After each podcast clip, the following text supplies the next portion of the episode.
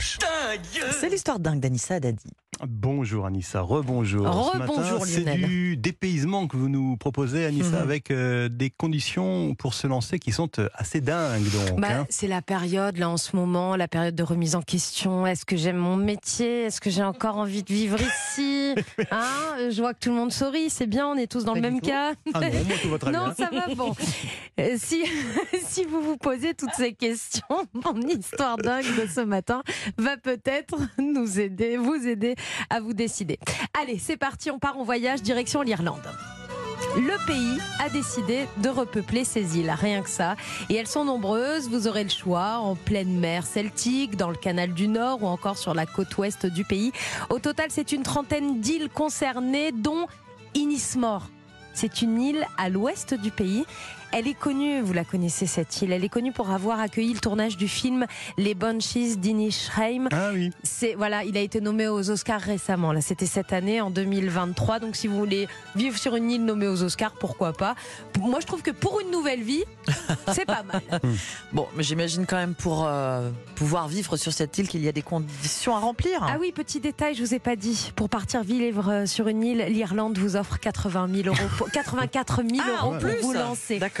Oui, j'avais oublié ce petit détail. Il faut, alors, les conditions. Il faut absolument devenir propriétaire sur l'île. On n'y va pas en tant que locataire. Le bien acheté doit avoir été construit avant 1993, être vide depuis au moins deux ans et Ah ouais. évidemment, la prime de 84 000 euros offerte par le gouvernement doit être utilisée pour la remise en état du logement, principalement. hein. On prend pas les 84 000 euros et on part en vacances. Pas du tout. Le gouvernement irlandais explique sur son site internet que ces îles font partie du patrimoine naturel et culturel de l'Irlande. L'objectif de cette politique est de veiller à ce que les communautés durables et dynamiques puissent continuer à vivre et à prospérer sur les îles au large pendant de nombreuses années à venir. Vous savez comment le patrimoine celtique est important en Irlande et comment ces îles sont importantes.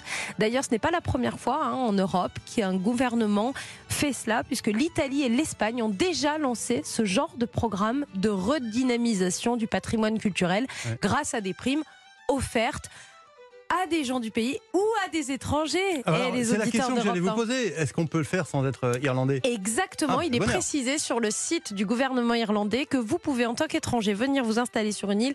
Il vous faut simplement une autorisation de séjour que vous aurez entre la, la France et l'Irlande. Il n'y a pas de problème, donc allez-y, foncez. Quatre- Ah, il y a un petit chèque de 84 000 euros qui vous attend. On va peut-être y réfléchir. Et Merci. je peux vous dire que les maisons sur l'île, elles sont belles. hein. Merci, merci Anissa. Anissa. Europe 1, bonjour. Vous écoutez Europe 1, il est 5h17 minutes.